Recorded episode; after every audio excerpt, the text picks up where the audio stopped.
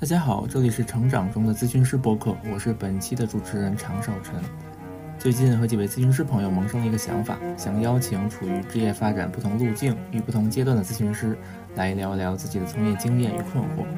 咨询师这个职业其实是有些孤单的，如果不主动社交、认识同行，可能会一直处于同温层，不知道业内其他朋友在做些什么。我们希望这个播客为大家提供一个机会，让你在家中或通勤路上便可以了解行业里华语世界的同行朋友的精彩经验与他们走过的弯路。我们也希望将热点甚至争议中立的呈现给大家，促进行业中的交流。今天我们邀请到的嘉宾是林拆华老师，他是美国普渡大学咨询心理学博士。迈阿密大学心理咨询硕士，现担任北京师范大学心理学部临床与咨询方向专业硕士生导师，心理学部心理健康服务中心专业督导师、咨询师，同时是心理咨询长城培训 Care 项目负责人、注册心理师和注册督导师。他的采访将分为两期，本期为上期。他将主要介绍他在硕士、博士训练期间各式各样的被督导的体验与感想，以及他对督导的一些个人看法。听众朋友们，大家好，今天我们很高兴请到了林拆华老师，也是林拆华咨询师来参加我们的播客。先请他打个招呼吧，并且介绍一下他现在在做些什么。嗯，啊，校长好，然后听众朋友们大家好。呃，我现在呢是在北师大的心理学部心理健康服务中心担任专职的咨询师和督导师，然后呢也在担任北师大心理学部临床与咨询专硕的这个硕士生导师，嗯，然后同时呢，我们北师大也有一个非学历的心理咨询长城培训 Care 项目，我也在担任这个 Care 项目的一个主要的负责人。嗯，这是我目前一些主要的工作，所以工作涉及的内容主要是啊，这个一些咨询理论课的这个教学，然后还会给学生提供一些关于这个咨询的一些这个督导，然后呢，与此同时也会有一部分的这种管理的工作，包括对于这个 care 项目的这个学生教学、实习各方面的一些情况的一些管理。OK，嗯，主要是这些。对，听起来有行政、教学跟督导，听起来还是。蛮忙的一个时间表，对。然后我自己个人会有一个小的这个个人的职业吧，然后也会接一些咨询，还有做一些团体这样子。哦，OK，所以也在就是也在继续自己的临床工作。对对对，OK，是的，是的。OK，那我好奇能大概呃分享一下所谓的入行的经历吗？因为我知道你是在美国的博士心理咨询的博士毕业，对吧？对，是的。对，所以我好奇当时。如果那是一个入行的过程的话，大概是个怎么样的呢？啊，我是在美国的这个迈阿密大学读的这个心理咨询的硕士，所以那个真的是我可能因为我本科学的不是心理咨询，所以在硕士的时候那算是我第一次真正进入到心理咨询的一个领域中来吧。然后呢，也是在硕士的第二年真正开始去这个做实习接个案，然后去体验就是。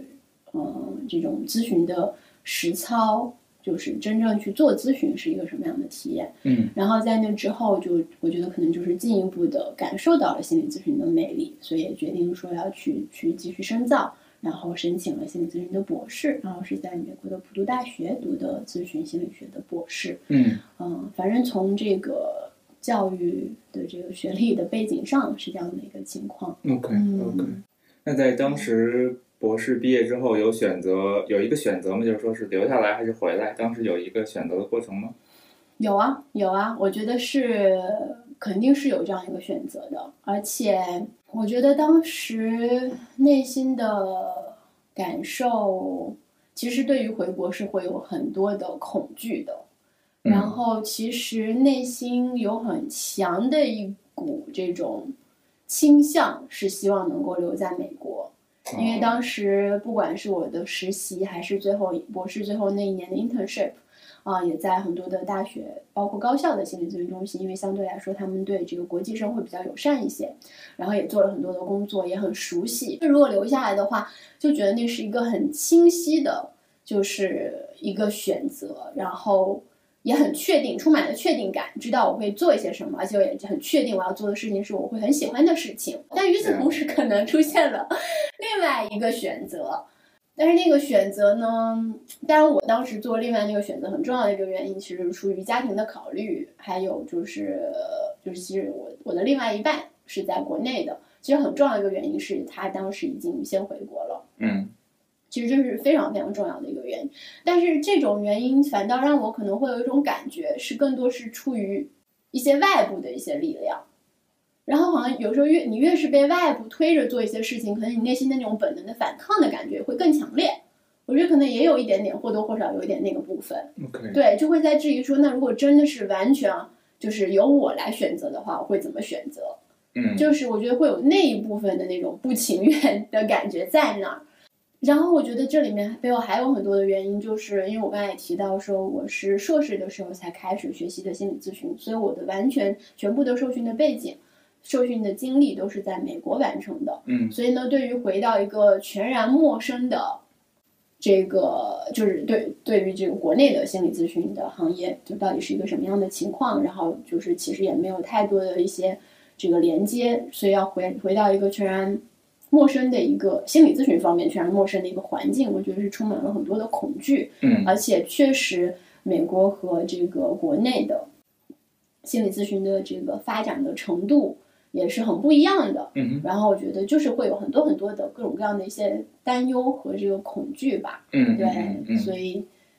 对，但是还是出于一些现实的一些原因，然后也可以去认同到，也发现国内有些机会吧，包括当时有了解到，就是北师大有这样的一个职务职位。然后其实还是挺匹配我想要去做的一些事情的，在这边也确实遇到了一些非常志同道合的老师，就是其他的同事，然后大家好像真的有一种携手，希望说能够看看，一起去看看，可以为这个领域一起做一些什么，然后可以去发生一些什么样的一些这种改变吧。嗯嗯然后我觉得是也是看到这样的一个机会，然后又想着去回来去一个城市。嗯，反正回回国之前是是很纠结的，但是现在回来了已经有三年了，我觉得一八年回来的，是的，是的，是的。现在再回想，我觉得我还是很高兴当时做出了这样的一个选择。哦，是？吗？嗯 OK，嗯 OK 嗯所以感觉当时在回国之前，对国内的那些恐惧和焦虑，回国之后其实并不是一个很大的阻碍啊。实际上来说当然还是阻碍了。，OK，回归之后也还是会遇到很多的这种挑战，嗯。然后包括我觉得，尤其是回国前半年到一年左右的时间，不管是在工作环境各方面，其实是有一段时间的这个适应期的。嗯，那段时间是还是蛮挑战的，各种方面的一些挑战，一些生活的一些小的细节然后工作的内容的一些不同，角色的一些转换，然后嗯。这个过程中你可以获得的一些这种专业的支持，也和国外你会获可以获得的支持就是很不一样。Yeah 所以我觉得是很需要一段时间适应期的。但是我觉得可能我刚才说的很高兴自己能够回来，又是从另外一些层面，就是可能相呼应的，就好像缺少了那些东西，相应的也给你带来了一些很不一样的一些机会，然后好像推着我可能要去承担更多的一些责任，嗯然后要需要去做更多的事情，然后以及虽然在文化上面有一个新的这个叫什么 reverse cultural shock，就是可能在回来的时候一个新的文化的适应，但与此同时，那种回到自己的国家的感觉，哇，我觉得是，能嗯好，我好奇能大概具体说说吗？就是我很想就是做一个这种，就很很放松啊。对，就是好像可以喘一口气，然后整个人就可以松弛下来的感受，因为你不用再去调动另外一套语言，尝试要去跟另外一个人建立连接，嗯，就是有些东西，就是你基本的一些东西你在那，我就好像相对来说可以更轻松的去和别人建立连接，更轻松的可以去做我自己，不用好像时刻要去调动起一些什么东西，嗯嗯就那种体验。就很小的细节，比如说以前我觉得在美国的时候，因为尤其我一段时间就回国一下，然后可能寒暑假回回国一下，然后再回去，然后就会注意到很小的细节，比如说去星巴克买咖啡的时候，我排队，然后在那排队的过程中，我就会在内心重复，哎呀，我要点的 order 是什么，会怎么来说它，你用英语怎么说？对 就是下意识的就会去做这样的一件事情就是会有一个 rehearse，对，嗯你的内心就开始去 rehearse 这样的一件事情，就是类似于这样的压力啊。嗯哼，对，就听起来，刚刚你说这是一个反向的 culture shock，就是第二次哈，但是实际上好像回国之后也是一个回归自己母文化的一个放松感哈。是的，好像两种都有。是的，是的，是的，两种都有，必然是有些失去的东西，因为在另外一个文化里面，我很喜欢，也很欣赏，很能 relate 的东 relate to 的一些东西，或者包括一些专业的支持。嗯。可能会有那个部分的一些丧失的感觉，然后我觉得有一个这个哀哀悼的一个过程，但与此同时，好像又有一种那种回到自己的母文化的那种很强的一种连接感。我觉得两个部分都有。那说到专业支持资源的一些国内听起来很匮乏哈，你能大概好奇稍微说一说具体你所在的美国跟回国之后它这个差在哪儿吗？在专业的支持上？举个小小的例子，就是我觉得我在美国的时候所得到的这种训练和这种专业的支持，包括督导的支持，其实是非常非常丰富的。对，呃，我会跟我的学生描述说，我在美国就是，比如说我们的博士的训练的期间，我们会在 program 里面，我们那个 cohort 可能也就四五个人。然后我们的项目里面就会有我们的老师为我们提供一组团督，然后呢，我们在外部的实习基地，就是一般我们是在外面实习嘛，外部实习基地又会有相应的一对一的个体的督导，然后又会有自己的这个团体的督导。然后呢，与此同时，那个小的团体的督导可能四五个人，然后与此同时又会有一个大的团体的督导，督导可能就是中心所有的这个 staff，还有中心所有的这个实习生，包括 intern，就会全体全员一起参与的这样子一个大型的团体的督导。与此同时，我们会带领一些团体，然后当我和另外一个这个 staff 带领团体的时候，他会给我提供一对一的这个关于团体的个体督导。就可能每次时间会比较短。的个体督导。对对对，就他给我一个人提供，然后但是他是关于团体的一个督导，然后可能每次可能半小时。然后呢，我们关于团体就是怎么做团体咨询，可能每两周又会有一个这个关于团体的团体督导，就是所有带团体的人，包括 staff，然后包括实习生都会一起参与的一个关于团体的团体的督导。然后包括在我这个最后一年的这个 internship 开始做伴侣。治疗的时候，我也是以这种 co-therapy，就是两个咨询师一起做一个伴侣的这样的一个方式得到的训练。然后当时那个 staff 和我一起带伴侣治疗的那个 staff，他也会给我提供每周这种一对一，可能比较短的，也是半小时的关于伴侣的这个个体咨询。然后我们隔周又会有关于伴侣的这个团体的督导。刚才说的是团体督导，不是团体咨询。对，所以就是非常非常丰富。然后此外还有关于督导的团体督导。啊，就督导的督导的督导，对，是的，是的，是的，所以真的就是督导的这种体验，这种专业的支持是非常非常细致的。嗯，而且不管是在我实习的期间，还是在我 internship 的期期间，你都可以感觉到那些 site 对于所有的 staff 和这个 practicum student 他们的一个专业的发展有很多的 support。嗯，就是每周可能对于实习生的话来说的话，是每周都会有一个特定主题的一个 seminar。可能是教授你一些跟临床直接相关的一些相关的议题，可以去用一些什么样的方式来进行工作。嗯，然后对于 staff，他们每年也必然会有二到三个，就是专门的一些 workshop，是那种为期可能两三天的，然后去教授一个呃，就是一个特定主题的一些，不管是临床议题的处理，或者是说一些流派等等等等。OK，所以我觉得你可以感受到他们是对于你的这种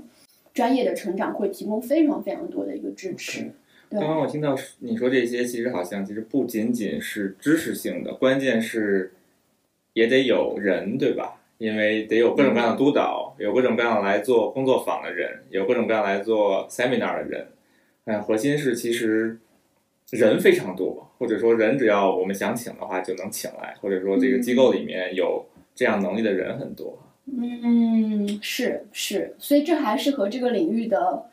发展程度、发展水平，这个领域的专业人士有多少？督导师、专业督导师有多少？这些是紧密相关的，是整个系统它已经完善到完善到一定程度，它可以去提供这样的一个支持。而我们的系统确实还没有到那样的一个位置。OK，对，所以他们就我们现在真的就只能是顾及到说，我们督导师为咨询师提供支持，让他们可以去培养他们，就这些这些已经顾不过来了，就没有办法再去为。就是可能已经我们看来相对成熟的咨询师和相对成熟的督导师去提供太多额外的东西了。就是成熟的咨询师跟督导师更进一步的职业发展。实际上，目前来说，感觉国内或者北京的北京的资源也不多。那我好奇，在你回国之后，在自己的，比如说，因为你自己也在刚刚说的在做团体，在接来访嘛，就是在自己的临床发展上，临床水平的发展上，有去做些什么吗？或者说，就是刚刚听你说国内的资源很稀缺的话，有去主动的去寻求到一些跟自己比较匹配的资源吗？这个过程算是怎么样的？如果有的话，嗯，这个部分我觉得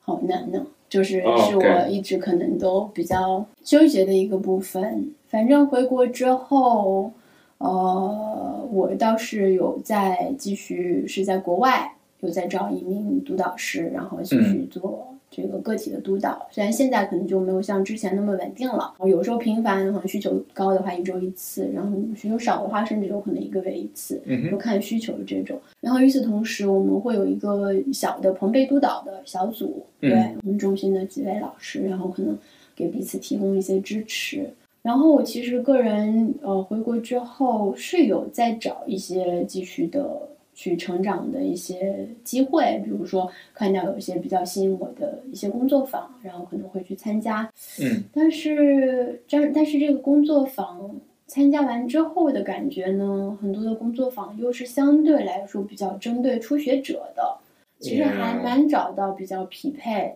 就是真的是相对来说，呃，有比较成熟的经验的这个咨询师的这样子的一类的这种培训也好的工作坊，所以这点上面还是挺困难的。对嗯所以其实我目前是有在看一些，就是国外的一些线上的这个资源。对，反正这点我确实自己还在嗯还在 explore。对，Yeah Yeah，对，然后除此之外，我觉得就是现在一些新的学习是，因为现在就是更多的就是工作内容会有比较多的提供督导的这个部分，嗯所以能更多其实也是在就是提供督导这样的一个经验之中和参加我们的督导的督导，就这个过程中可能对于怎么做督导这个部分能够有更多的一个学习。呃，然后因为自己也在承担一部分教学的工作，然后我确实也从这个过程中有感觉到，嗯，就是可能教授一样东西就是一种最好的学去学习一样东西的一个方式吧。嗯所以在这个过程中，也对于一些我以前可能感觉非常模糊的一些概念，嗯能够有一个机会去做一个更清晰的梳理和学习。嗯嗯，就是这样子的一些很不一样的，相对来说比较多元的方式去学习吧。同时，我也听到，感觉确实如你所说，也是一种资源不多的匮乏感，所以自己必须要主动去找。嗯但是呢，以那种培训来说，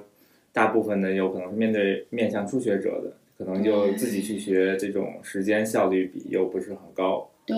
所以就感觉国内的面对面的 workshop 就可能没有太适合你的这个情况的，就只能去通过线上去海外去看这种视频的培训，对吧？对对，这就跟我刚才对，确实我们刚才讨论到那种现状是很匹配的。嗯因为现在我们太需要的就是先培养出一批能助人的咨询师，嗯所以大部分就聚焦在怎么样去满足这个需求，嗯先把他们培养出来。就是这光是照顾这个部分，就感觉已经顾不过来了。嗯，所以整个市市场的需求也好，那个资源也好，很多时候就没有办法去照顾到那些哎相对成熟一点的咨询，因为他们毕毕竟属于少数相对成熟的咨询师，那他们的需求是什么？怎么样去帮助他们更这个更好的成长？可能那个部分还需要一些时间，等到这个领域 yeah 有 yeah。更多的发展之后。明白，就是等更多的刚入行的新手咨询师慢慢成长成熟之后，这个需求才会慢慢的出来哈。是的，是的，是的，OK，对，那你目前也是在做督导师，然后呢，刚刚也听到你说在美国的时候自己有很多被督导的经验，嗯，我好奇，在因为有这么多被督导的经验，我好奇对于你来说，自己做被督的时候的一个好的被督的体验，大概是一个什么样子呢？因为可能我问这个问题，可能主要是想，因为听众可能是国内的咨询师嘛，然后可能被督的经验主要是针对于，或者说找到的督导主要是国内的督导嘛，所以就是可能就是呃没有你的这么丰富的一个被读经验，所以我好奇，就是说，如果能有一个对标或者能有个对比的话，呃，在你心中什么样的督导算是好的督导呢？什么样的、嗯对于被读来说，什么样的体验算是一个好的体验呢？首先，我确实是体验过非常多不同的督导师，因为从硕士开始，可能就是每学期基本上都会更换一名督导师，再加上那时候往往都会有同时有个体的、有团体的，然后有项目内的，就是不管硕士还是博士项目内的，学校里面的，然后又会有项目外的，就是外部实习基地的一些督导师，所以确实我觉得还是有过很多不一样的体验。然后我觉得也是在这个过程中让我更清晰，好像我自己更喜欢的是什么样的一种督导的风格。好像对嗯我来说，因为我觉得这是每个人都很不一样的，真的很看匹配。嗯对，但是我可以更清晰的意识到，好像对我来说，就是真正的会给我带来一些很深刻的一些影响的督导的体验是什么样的。嗯哼所以我会把这个过程，这个这几几段可能比较重要的督导体验和我作为一个咨询师的一个成长和变化的一个过程，我好像忍不住会把它们给联系起来。然后呢，我想到的一个比较重要的一个时间的节点是我在，呃，第一段吧，比较重要一个时间节点是我在博士二年级的时候，在一个 community mental health center，就是做实习的时候，当时遇到的，呃，一位督导师是一位男性的白人，然后应该是 clinical psychology 的这个 PhD。呃，我当时也是在那个 outpatient 和 inpatient 的这个两个部分都部门都有工作，然后在里面工作有时候会有一种很强的无力感，因为在那个 inpatient unit 里面，你会看到一些当时就是我们在 inpatient 里面，就是大家工作，大家他们会被他们戏称为 frequent flyers，就是嗯常客。嗯嗯。嗯，在 inpatient unit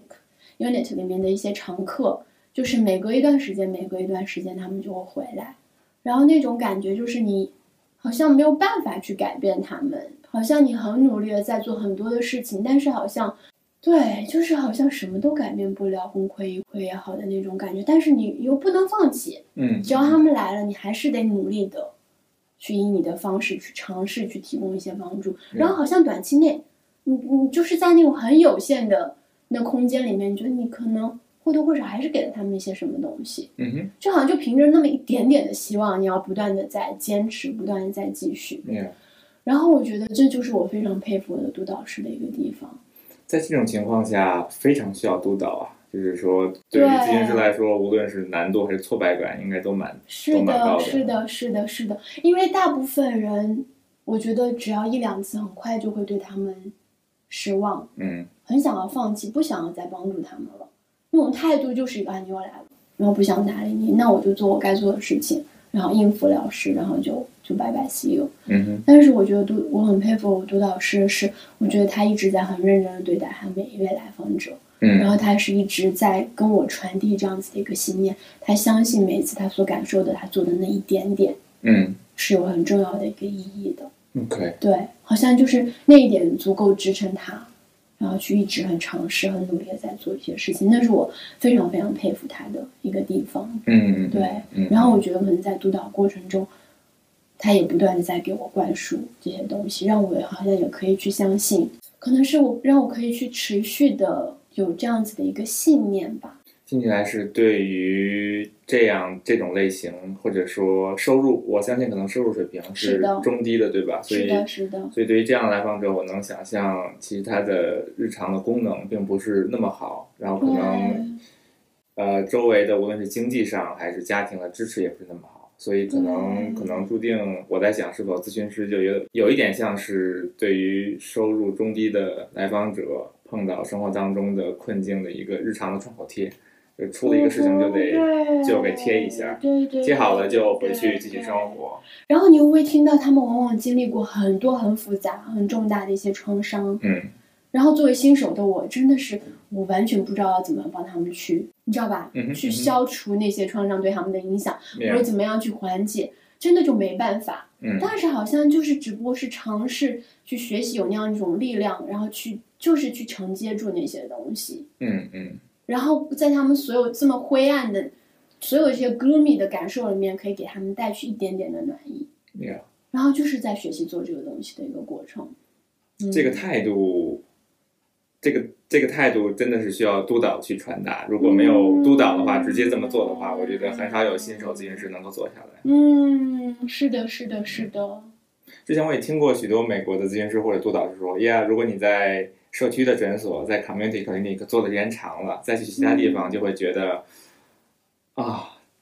这是一个难度完全小的多的一个体验了。”是的，是的，我觉得确实当时在这个 community 做完之后，让我后续再去高校工作，就会对自己会自信很多。嗯，因为好像如果你可以在那些那么难的时刻，你都可以尝试去相信对方，你都可以去尝试，仍然去有那样子的一个希望的话，好像真的，好像在遇到一些其他的群体，要可能要去做这个部分，去传递那些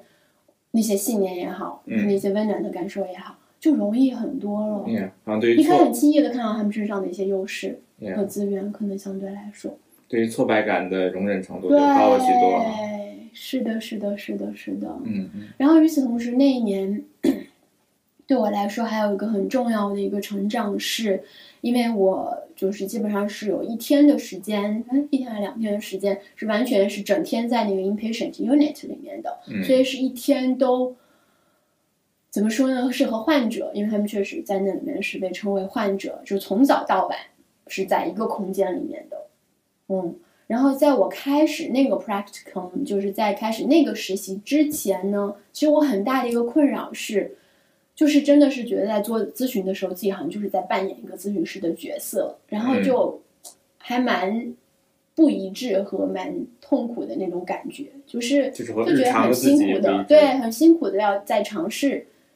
去扮演一个好像自己不完全是的人，但是。又不知道要要怎么办，觉得好像不对，但又不知道要怎么办，嗯哼，那种感觉。但是在这个 inpatient unit 的这个过程中，好像就可以慢慢的把这两个部分更多的整合在一起。因为我，因为我从小到大都跟他们在一起，那么真实的我自然而然就要冒出来。嗯，然后我发现，当真实的我冒出来的时候，它并不是那么的可怕，而且很多时候可以帮助我真的更好的去帮跟他们去建立一个关系。OK，对，所以那是一个。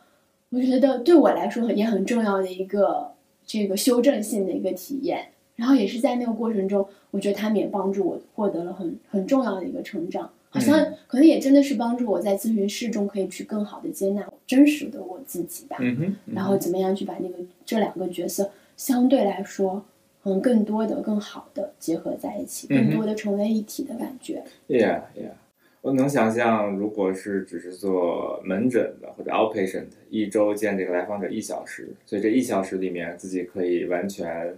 所谓的扮演咨询师这个角色。但是如果是一天八个小时、十个小时，因为我之前也是在住院的一个地方实习过嘛，知道那个感受，就是说你在院区里面走，就是全都是碰到咨询师或者碰到来访者，就是会大家都是在一个地方，好像都在这里面一起做一个事情。嗯，所以就好像不是太有那种强烈的说，我时时刻刻要是个咨询师。对，因为可能是的，在咨询师以外也会碰到来访者，在其他的场景下，就然后就好像那个咨询师跟来访者的那个的中间的那个就比较模糊了。对对对对对对，是的，是的，是的，是的。嗯嗯。然后我觉得督导师也在这个方面上，我不知道他怎么帮助到我。但是我觉得他帮助到了我，嗯，我觉得他也是隐约的有感受到我的一些变化。我觉得可能就是我的一些变化被他给看到，然后也被他给言语化，然后得到他的一些支持吧。然后好像进一步的可能就强化了我的一些改变。所以听起来，当时的督导师很也很关注你个人的成长，不仅仅是在关注你的来访者。有，我觉得有这个部分。OK，对对对，而且就一开始他也对也会对我有那个 我。就是真的，有时候回想再看过来，的话，哪来的一个盲目的信任？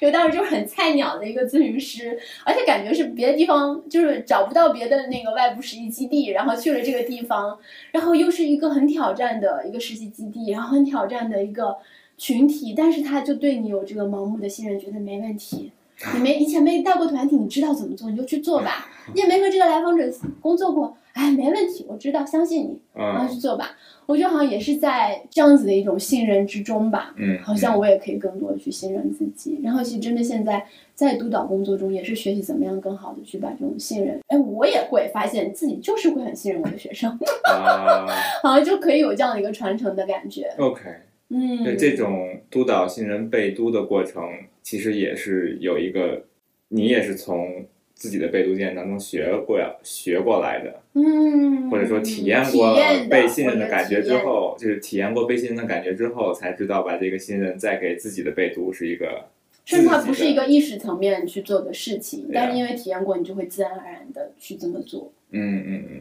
对，这个和你认知认知上说，哎，我应该要去信任他们，那种感受是完全不一样的。那我好奇，在之后呢，还有、嗯。还有哪位或者说哪一些督导经历让你觉得是对自己的个人或者临床成长印象很深的吗？嗯，还有，然后呢，之后是紧接着那一年之后，我去了一个这个高校的心理咨询中心，然后那一年我觉得可能对我比较大的一个影响是开始更关注人际之间的一些互动，尤其是咨询师和来访者之之间的一些 interpersonal 的一些 process，这个人际的一个过程，然后怎么样去通过这个咨访关系中感受到的一些东西，去及时的和来访者去进行工作，就更多的此时此地的，然后使用咨询师自身的感受，嗯可能为基础的一些工作。所以，因为我的遇到一位督导师，他是比较偏这种人际的取向的，我觉得嗯对我来说带来了很大的一个帮助。而且那位督导师，所以我就发现我很喜欢的这个督导的风格，他们都是比较以受督为中心的，相对来说吧。然后这位督导师怎么样教授到了我去使用可能我自己的感受呢？就是他在督导中会很关注我自身的感受，对，然后他会从我的感受入手，帮我去看看怎么样去使用这些感受和来访者工作。能大概举个例子吗？大概这是一个什么过程？在督导里面，嗯，就是我那种印象很深的那个画面，真的就是我进入到督导室，然后我坐下来，然后他坐到我对面，我就觉得那时候好像他所有的关注的重心都在我身上了，然后透过我，他再去看到我的来访者。然后，但是好像光是通过关注到我，他好像就可以很巧妙的把，就是他关注到我身上的一些东西，怎么样去去和来访者身上的一些东西，可能更好的联系起来。嗯，然后在这个过程中，可能引导我怎么样去和来访者工作。OK，嗯嗯这听起来并不是两个人一起讨论如何改变来访者，而是督导师在通过理解你的处境、理解你的情绪和感受，间接的去理解来访者。是的，是的，是的，是的是的。所以真的是非常以可能受度为中心的，关注的是我的需求、我的感受，我在督导中我的需求到底是什么？嗯，在督导中，你的需求到底是什么？对，咨询师的需求是什么？受督的需求是什么？嗯嗯然后有这样的一个信念，好像很多时候确实满足了这些需求，哎，我也就知道怎么样去帮助我的来访者。嗯嗯嗯这样子一种感觉。然后和这位杜老师还有一次特别的，我觉得很 powerful 的一个体验是，可能更多是多元文化方面的，但是我觉得那也是一个，它是一个缩影。呃，当时我有一位这个说中文的一个来访者。对，一个一位华华人，然后中说中文的来访者，而且当时那是一个其实有一定的危机的一个来访者，然后呢，就是很多时候我在督导中要去跟他描述我和来访者之间发生了什么。然后当时有一段我觉得很关键的一段可能互动，critical 有呃的一个互动。然后呢，可能是我说出的一个什么样的一个部分，我想呈现给他。但是我当时就觉得哇，这句话这段话太难翻译了。哦，就是你跟来访是中文，对，我来访英文给用中文，是的，是的，是的，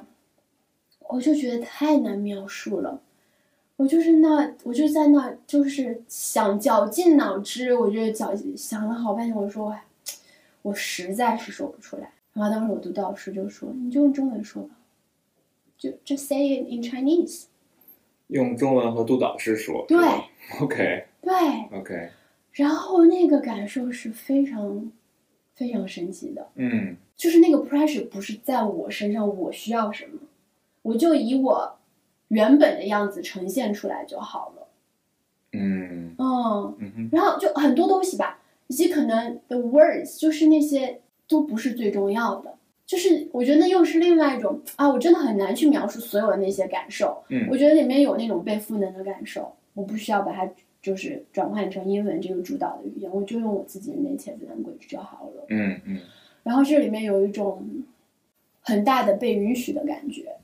然后这里面还有一些就是超越语言的一些东西，可以更加去信任这样子的一些东西，嗯嗯，就是对，所以那个瞬间是给我一个很大的一个体验上的一个触动的，所以我当时真的就用中文说了，然后也很神奇的是，当我用中文说完之后，我好像一下就知道。我再接着可以怎么用英文跟他去解释了。当我这么说出来之后，嗯哼，OK，对，所以对我觉得也是一种非常的 pers，就是 supervisee center 的感觉，并不是我要按照他的来，，Yeah。嗯，那我好奇，绕着我来，因为因为我知道国内的督导和被督其实有一点点。怎么说？就是把督导当老师嘛，嗯，就是有点尊师重道的感觉嘛。说啊，嗯这是一个比我的层级、知识水平、年头更高的，然后呢，好像就有点像是说我在向我的这个老师去请教，我该如何去和我的来访者去接接下来该做什么。就是我好奇，这个就是从这个话从这个角度来说，你觉得？呃，贝都以贝都为中心的这么一个的这么一个概念哈，或者嗯或者这么一个态度，在国内的督导的这个环境中，或者督导的所谓的文化当中，目前怎么样呢？嗯，我觉得确实会受到，就就会遇到那些很渴望要一个具体的建议的一些来访者，呃，来访者也好，受督也好，嗯哼嗯，然后很明显那些时候就知道啊，不是特别的匹配。嗯嗯 对，我觉得这是一点，就是确实有这个风格上的一个匹配度吧。然后，但是与此同时，我觉得也正是因为他们过于的依赖权威，而那种体验反倒不能让他们看到自己身上很多已然有的、已然具备的一些直觉也好，其实隐约的一些感受、干预的一些方向。嗯没有办法及时的连接到自己内心的一些感受，而只是很僵化的在 follow instructions，其实那是没有办法真正帮助他们去成长的。，Yeah，所以其实这跟我自己的咨询理念比较就是贴合吧。就我嗯们一直在说为什么不给来访者答案，嗯就是我们会相信那个部分。我觉得这种相信也是传递到，就是可能我的督导也是会有这样子的一个信念在那里面吧，但确实不是所有的可能学生嗯都觉得那是他们最喜欢的方式。当然，可能又会有一部分的学生是很喜欢，因为我可能会很喜欢问一些问题，嗯嗯嗯然后可能哎引导他们去看看自身原有的一些想法是什么样的。然后很多时候，哎，你看，其实你就已经知道了。然后很多时候学有一些学生就会觉得啊，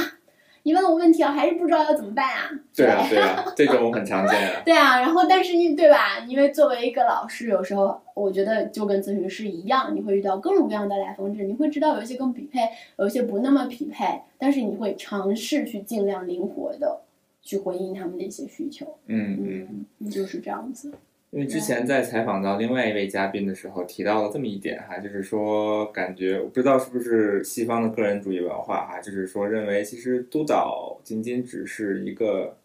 职业而已，嗯，它跟咨询师一个职业没什么区别，只是两个在一个行业内的不同职业或者不同位置的人，大家在一起工作。哇哦，那跟我的督导体验还是有一点不一样的，我觉得。或者至少部分的督导体验不太一样，OK，因为我觉得督导体验和咨询体验一样，可以是非常 intimate 的一个关系，嗯嗯嗯。非常非常亲近的一种关系。Yeah，就可能刚刚我说的这个，想要对比的是，可能是在呃，可能是东亚或者说国内的这个文化，有一点更像是学生和老师的关系，哦，就是说它不是两个同事之间的关系。嗯，就是就是我好奇，就是说，因为对，嗯是是是是，这个 power difference 会更大一些，就是权力的差异，或者说这种不同感，学生向老师请教的这种感觉会更强一些。Yeah，是的，是的。对对对，所以我可能多多少少也是有意的多聊一聊这个，就感觉是其实贝督和督导的关系，并不是国内的梨园或者相声行的师徒关系，对，它更多是一个平等的同行之间的的这么一个职业，同时也可以非常亲密的关系。嗯，但是好像多多少少，我只是我个人的感觉，就是说国内这个文化带出来的，它就是一个师徒关系，是一个老师跟学生的关系，是一个请教和被请教的关系，有这样一个 power 的这么一个这么一个关系，就感觉它其实呃还蛮不一样的。嗯，我觉得可能尤其是因为，如果说是我们的实习生的话，大家都还是学生，嗯，所以这种感受会更强烈一些。我不知道如果你是已经毕业了之后，会不会有一些不同？因为要说他们还是实习生，本来他们的个案就是督导负责，那督导要有更多的权利，我觉得是无可厚非的，Yeah，不能是平等的。明白明白对，明白。嗯嗯嗯，OK，